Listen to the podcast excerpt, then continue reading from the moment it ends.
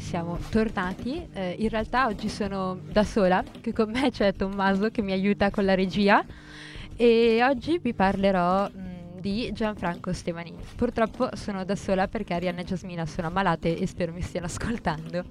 Allora, Gianfranco Stevanin è uno dei serial killer italiani ma in realtà secondo me è anche poco conosciuto perché non se ne sente molto parlare. È importante sapere il suo background, nel senso che nasce nel 1960 a Montagnano, in famiglia di Padova, e ha fin da subito una, dei problemi con la giustizia. Non ha particolari problemi in famiglia, anzi la sua famiglia è abbastanza eh, agiata perché sono proprietari terrieri, non hanno problemi finanziari, non hanno problemi mh, con la giustizia, ma il figlio eh, sì a partire già dal 1978 ha problemi con la giustizia, nel senso che viene processato per diverse rapine, per violenza privata e soprattutto simula il suo stesso rapimento chiamando i genitori e chiedendo un milione di eh, lire di riscatto, ma in realtà mh, i genitori scopriranno fin da subito che eh, è tutto mh, simulato. E infatti viene poi processato ma siccome poi i genitori ritirano la denuncia, non finirà nemmeno in carcere. Una passione di Gianfranco molto importante è il motocross ed è importante ricordarlo perché nel 1976 ha un incidente. Questo incidente si salva per uh, miracolo ma gli lascia una sorta di danno neurologico che mh, mm, è importante sapere perché successivamente verrà ripreso e riutilizzato durante il processo proprio per dire che sarà un infermo. Ma quali sono i suoi, i suoi reati? Iniziamo nel 1994 quando eh, più o meno a Vicenza fa finta di essere un uh, fotografo molto importante per convincere una prostituta austriaca a andare in macchina con lui. Non chiede inizialmente rapporti sessuali, ma chiede solamente di poter uh, fare delle foto e di posare. Inizialmente um, Gabrielle, che è la prostituta, è titubante e non sa se accettare o meno, ma quando Tommaso, eh, off- eh, sì Tommaso, scusami, Guarda, sono confusissima. Non sono, io, sono ancora andato, non ho ancora fatto queste cose, spero che di non farle, però... Sono nell'ipotetico futuro non si sa mai che cosa può succedere. Eh, scusate, sono stanca. Accetta perché gli propone tanti soldi, ma quando sale in macchina vede che mancano i cavalletti, vede che manca la macchina fotografica, ma sono presenti corde di nylon e bende. Quando cerca di uscire blocca la, dice, blocca la macchina, le... la, la, lascia bloccata. Sì, blocca le, ser- no, le serrature della macchina, vabbè. E Gianfranco diventa mh, violento, eh, la minaccia con un coltello e poi con una pistola. Ci saranno ore e ore di minacce, di violenze e sevizie varie che non specificherò ma alla fine, dopo diverse ore, Gabrielle lo convince a lasciarla andare in cambio di soldi che si trovano nel suo appartamento. Quindi eh, Gianfranco l'accompagna a casa sua, si ferma anche per pagare il pedaggio, quindi lascia anche una prova. E quando Gabrielle scende dalla macchina, vede una volante della polizia e denuncia il suo aggressore che viene subito fermato e la, la, polizia lo arresta per tentata estorsione, possesso di una pistola, però mh, mm, poi si scopre che in realtà è una pistola giocattolo priva del tappo rosso che è il tappo di sicurezza, quindi in realtà è un po' illegale e viene mh, mm, subito processato e condannato per tre anni e quattro mesi di reclusione. Dopo sei mesi dall'arresto, quindi lui è già in carcere, un agricoltore trova eh, vicino alla casa di Gianfranco un sacco contenente i resti di un cadavere ma dal carcere mh, lui nega tutto, incolpa altre persone, incolpa lo stesso agricoltore che dice che si è liberato appunto del cadavere e incolpa lui perché non vuole avere colpe. E tuttavia il PM che è Maria Grazia Omboni continua a interrogarlo e soprattutto ottiene il permesso di perquisire le due case di Gianfranco. E qui vengono trovate 7000 fotografie tra libri di anatomia, fotografie esplicite fatte a donne ma anche a ragazze eh, molto giovani, una scatola contenente peli pubici e indumenti femminili e soprattutto la cosa che secondo me è più inquietante, uno schedario contenente tutte le informazioni dei partner, tipo catalogo. Quindi viene sospettato per omicidio e il magistrato mh, mm, fa una, un'ulteriore scoperta quando decide di scavare nel giardino di, delle due sue case e ritrovano altri tre cadaveri, quindi siamo a tutto in quota quattro cadaveri. Inizialmente decide di non eh, confessare, dice che erano stati messi lì, non era stato lui, ma finalmente nel 19 luglio 1996 afferma che le ha uccise lui.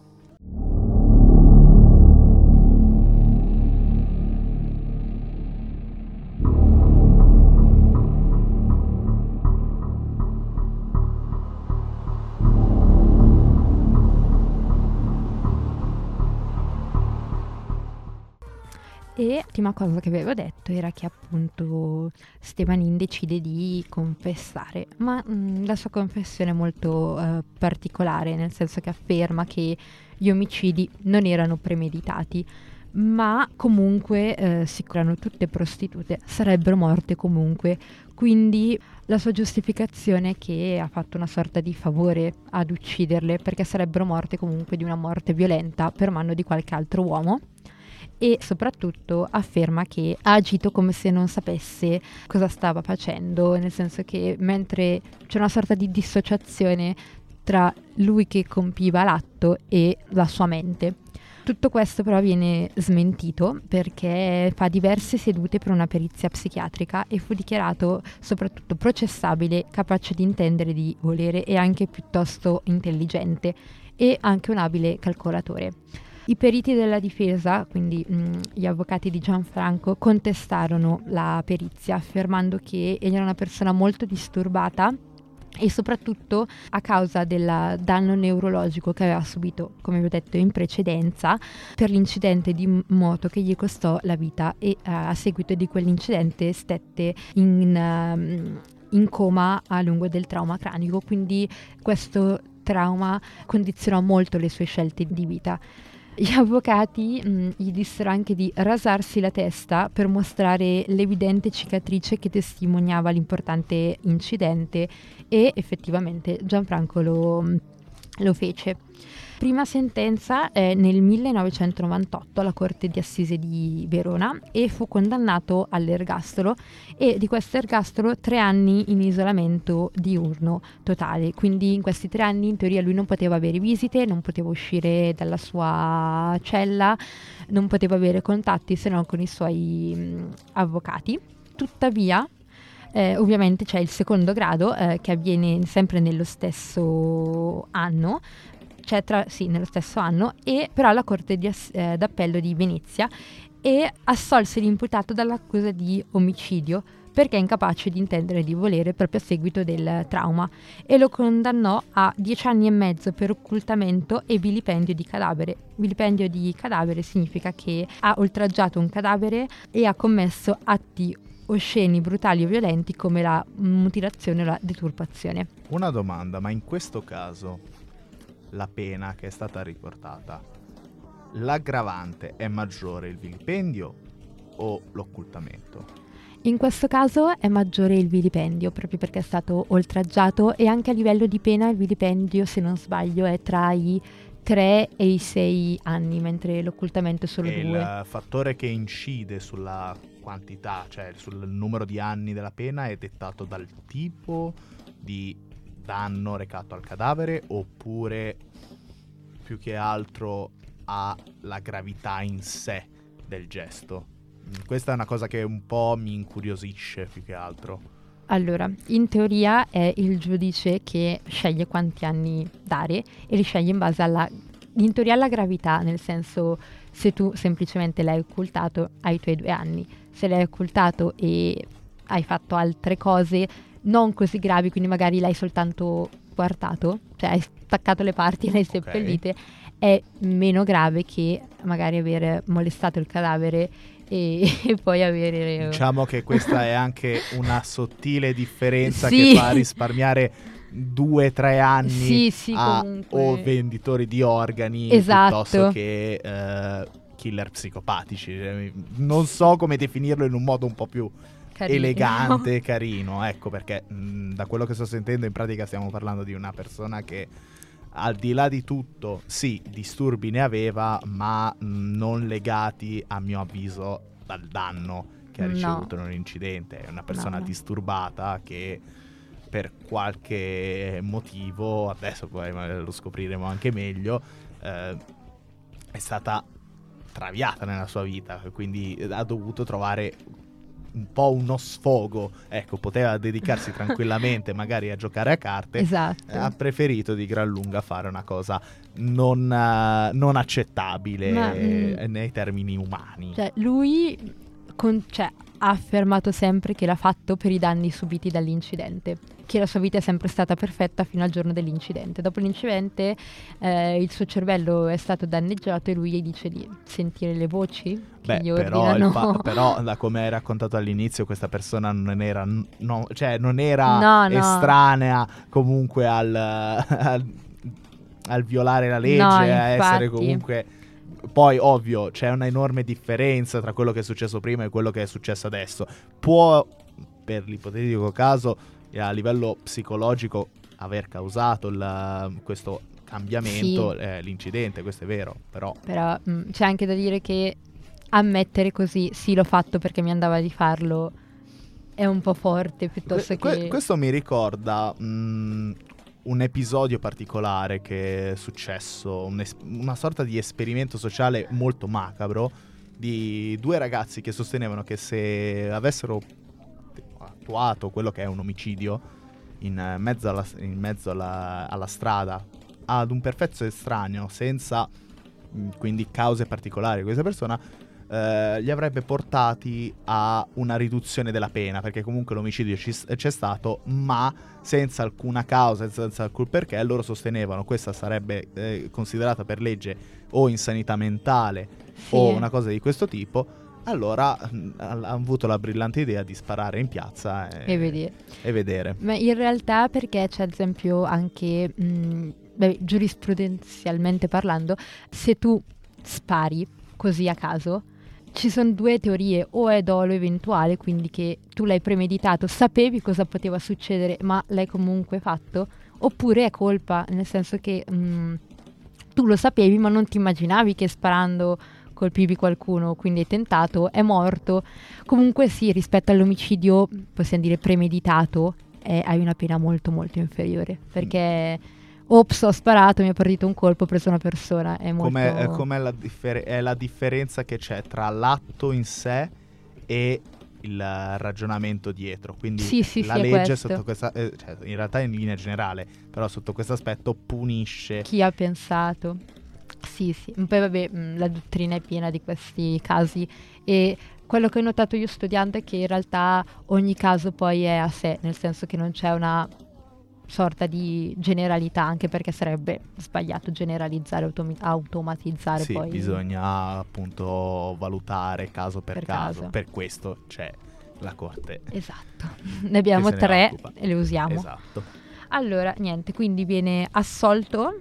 Ah, poi giusto, nel 1999 vende tutte le sue case, tutti i terreni eh, e anche quelli dei genitori per risarcire le famiglie delle vittime. Eh, la Corte di Appello di Venezia, vabbè, lo assolve, come abbiamo già detto, ma la Corte di Cassazione di Roma annullò poi la sentenza per illogica motivazione. Questo perché mh, c'era troppa contraddizione tra la sentenza di primo grado e quella di secondo grado, perché appunto passare da dire che non aveva niente a essere infermo è una forte differenza. Quindi eh, rinvia a una nuova sezione di appello il riesame del caso. E nel 2001 arriva la sentenza definitiva che dichiarò che era in grado di intendere di volere e quindi fu ripristinata la condanna all'ergastolo e eh, questa condanna è anche stata riconfermata dalla Cassazione respingendo tutte le istanze di difesa. Poi ci sono degli sviluppi più avanti, ma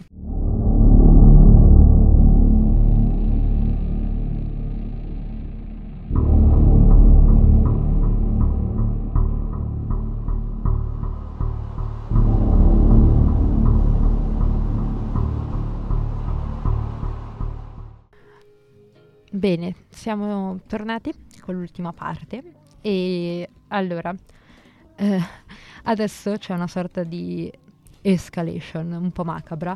Allora, nel dicembre 2000, quando è in carcere, viene gravemente ferito al collo da un altro detenuto.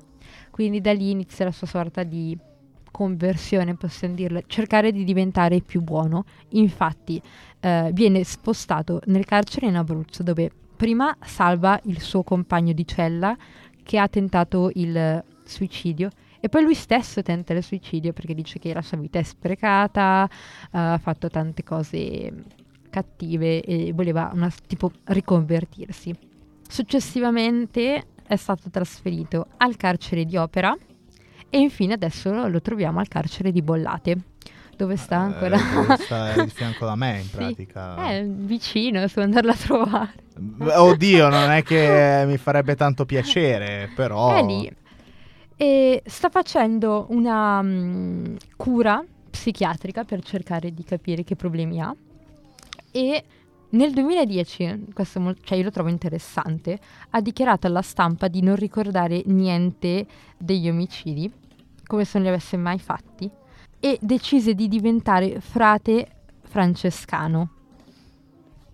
Quindi abbandona tutto, si dà la vita di chiesa, in monastero. Sì, sì, eh. perché questo voleva emulare Alessandro Serenelli, che è l'assassino di Santa Maria Goretti. Ah, quindi Siccome... c'è una sorta di sì, sì. Uh, ammirazione. Sì, sì, sì. Aspetti. Infatti in questa intervista c'è proprio anche leggendola si vede proprio che vuole diventare come lui, vuole diventare un frate, fare del bene. Eh, ho capito, poteva fare direttamente sì, il frate infatti. senza fare tutto quello che è successo prima. Adesso, cioè recentemente, nel 2020, il suo nuovo legale ha annunciato che eh, presenterà un'istanza per una nuova pe- perizia psichiatrica e ha richiesto, le concess- eh, ha, vabbè, ha richiesto le misure alternative alla detenzione, che sono appunto stare a casa col braccialetto elettronico. Quindi eh, in um, libertà, vigilata. libertà vigilata. Sì, sì. Però per ora, eh, causa pandemia e tutto, non è ancora stato fatto il processo, quindi non so. Eh, è tardato eh, con sì, la tutto... burocrazia. Avevo anche letto che voleva fare appello alla Corte Europea dei diritti umani perché ha detto che sono stati violati i suoi diritti, non si sa bene come. Questa, questa, persona mm, credo che, vabbè, oramai abbiamo cercato, abbiamo identificato bene come sia, però sì, quel sì. minimo di mh, mm, sanità mentale mi viene da dire oramai sentendo tutta questa storia quanto raccapricciante. Eh, ce l'ha un minimo appunto di intelligenza per capire che l- questa persona è la prima persona che ha violato i diritti Infatti. umani. Non, solo, non sto parlando solamente degli omicidi, io sto parlando di omicidi, le rapine, le rapine la violazione di cadavere, occultamento di cadaveri. Cioè, eh, questa persona non ha lasciato, questo commento personale, non ha lasciato neanche la possibilità alle famiglie. È vero che prevalentemente le vittime sono prostitute a, a quanto è, Però hanno rintracciato comunque le famiglie. Però hanno rintracciato comunque le famiglie, quantomeno è, la, mm, è una prassi che la famiglia, dopo la, le indagini della scientifica e via dicendo, riabbia il corpo. Ora, io non so bene quant'è la tempistica, a me risulta che le prime analisi che vengono fatte sono appunto quelle di anatomia con una biopsia sì. Sì. Pertanto, um, tempo una settimana, due settimane dalle indagini, poi poco più, poco meno, sì. perché dipende anche dal tipo di danno. Mettiamo a caso l'arma da fuoco con tutte le estrazioni e così via. Vengono prese le analisi, vengono fatte le fotografie e poi ridato il corpo. Qui non c'è neanche la possibilità. No, perché li ha proprio distrutti. E tra l'altro, quello che io penso è vuoi fare appello alla CEDU, però perché tu non, in primis non chiedi scusa alle famiglie? Perché lui non ha mai chiesto scusa, cioè ha soltanto pagato il, il danno.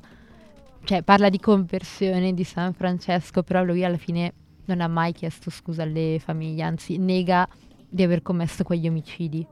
È il fatto che neghi sia, credo, la giustificazione che lui sì. abbia per non scusarsi. Sì, nel, sì, sì. E anche prima che avevi affermato che questa persona riteneva giusto questo sì, comportamento. Infatti. Ora, mh, questa è una cosa abbastanza mh, tirata per le lunghe, ma il fatto, questo ragionamento per dire tanto queste persone sarebbero morte in un modo o nell'altro, se non sono, se non sono io, l'avrebbero fatto, l'avrebbe fatto qualcun altro, è il, um, un po' un ragionamento di chi è estremamente narcisista per mm. certi aspetti.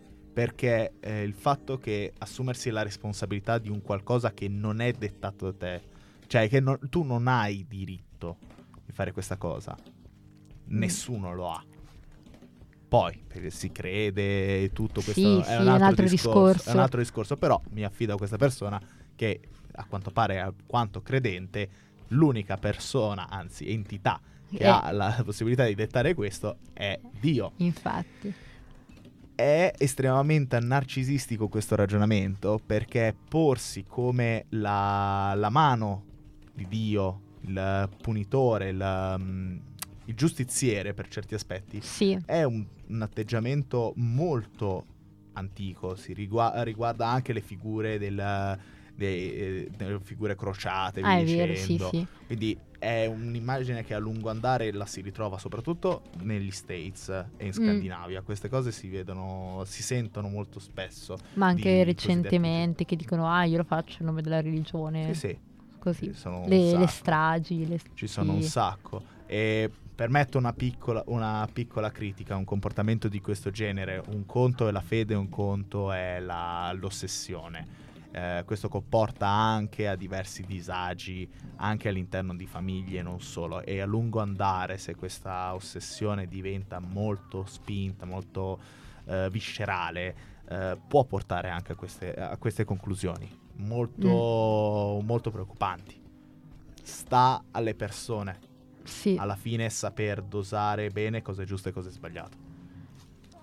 Anche perché poi banalmente, cioè uccidere è sbagliato, cioè anche se tu lo fai in, in, nome di un qualcosa, comunque vivi in una società, la società delle regole rispetta quelle regole. Sì, Molto... fine, alla fine le leggi sono stabilite perché noi ade- adesso, si parla di adesso di società moderna, abbiamo delle libertà, cioè abbiamo la libertà di fare qualunque cosa, sì. però la mia libertà finisce, finisce quando inizia la tua. Sì. Se io impedisco la tua libertà, allora non stiamo vivendo in una società democratica. Non stiamo, anzi, non stiamo vivendo in quello che è il concetto di società stessa. Esatto. Adesso. E, essendo appunto persone razionali, dotate di intelletto, questo deve essere ben chiaro, perché mh, questo è il meccanismo proprio di una di una società. No, no. intendo per quanto riguarda ah, la, sì, no. il criminale Gianfranco eh, è proprio il comportamento di una persona che non sa qual è il limite no. concesso all'interno di una società. Cioè, mm, io non vedo altre, altre, cose per cui spiegare al meglio. Cioè, per me mm, i crimini che ha compiuto, per quanto sia sbagliato giudicare, questo però è un, un commento che faccio io sentendo questa storia, che può essere di riflesso anche quello degli ascoltatori. Questa persona non era a posto. No. Non era a posto per niente. La cosa che io trovo strana è che cioè di solito chi commette queste cose perché ha degli esempi in famiglia o comunque ha dei problemi in famiglia. Mm, da quello che si sa, anche perché non, non, è che si sappia molto del suo, a parte questo incidente perché è saltato fuori durante il processo, non si sa tanto del suo background familiare. Quindi lui ha detto che in famiglia non c'erano problemi, magari l'ha detto per dare l'immagine della famiglia, però tutti gli altri casi che vabbè, abbiamo fatto durante il programma, ma in generale chi commette delle atrocità del genere perché ha già degli esempi in famiglia e mi sembra strano che in o questo del caso vissuto, sì. comunque. Mm, io, mm, guarda, sono, sono, rimasto anche un po', ne ho sentiti di tante appunto di questo programma. Questa è una storia alquanto particolare, forse sarà il fatto che sta a bollate, quindi è un po' vicino. Un po' vicino. sono sicuro, io sono sicuro della, eh, di essere in una situazione alquanto tranquilla. mi affido a quelle che sono le strutture ideate apposta per ricordiamo, non per punizione, per recupero. Esatto. Questa è la funzione primaria. Esatto. È la funzione primaria del, di, di carceri, funzione primaria di centri di cura. Delle case di reclusione. Che Esatto. spesso, secondo me, si dimentica. Cioè, spesso si dice, ah, vai in carcere perché sei punito. In realtà no. Cioè, la finalità No, è no, un'altra. La finalità è sempre un'altra perché comunque gli errori li commettono tutti, Mm. chi più e chi meno. Ehm, il fatto che noi non ci basiamo su un metodo di punizione è la punizione stessa per la persona perché la vera punizione è dire alla persona che ha commesso il crimine eh, pensa su quello che hai fatto Sì, perché la cosa più importante che tu perderai non è la vita, è la libertà. Se io ti nego la libertà, non ha senso che tu viva. Cioè, mh, anche, perché, anche perché il fatto che questa persona terminato sia stata per tre anni, i primi tre anni del- della sua condanna, in isolamento, ma anche solo un mese una persona sta male. sì, perché... E l'abbiamo provato. l'abbiamo provato in un altro modo, ma l'abbiamo provato. Sì, sei lì da solo, l'unica cosa che puoi fare è riflettere. Non Eh, puoi sì. fare molto altro. ripensi. E molto spesso ci sono persone che dopo la prima condanna, eh, magari dopo un anno, due anni, decidono di dichiarare tutto perché è questa la funzionalità. Sì, Metti caso succede che stai nascondendo delle prove o banalmente in- a processo hai o- non dichiarato certi dettagli che possono pesare sul- sulla sanzione. Questo viene anche visto come una sorta propositiva perché premiano per certi aspetti Sì, la sì. collaborazione all'indagine perché risparmia tempo, risparmi carta, risparmi, eh, a detta la brutta, rotture di balle a tutti quelli cose che ci sono burocratiche dietro. che Esatto. sono infinite. La cosa peggiore è sempre la burocrazia. Vero. Quindi se c'è la modo più facile per togliersela è questo.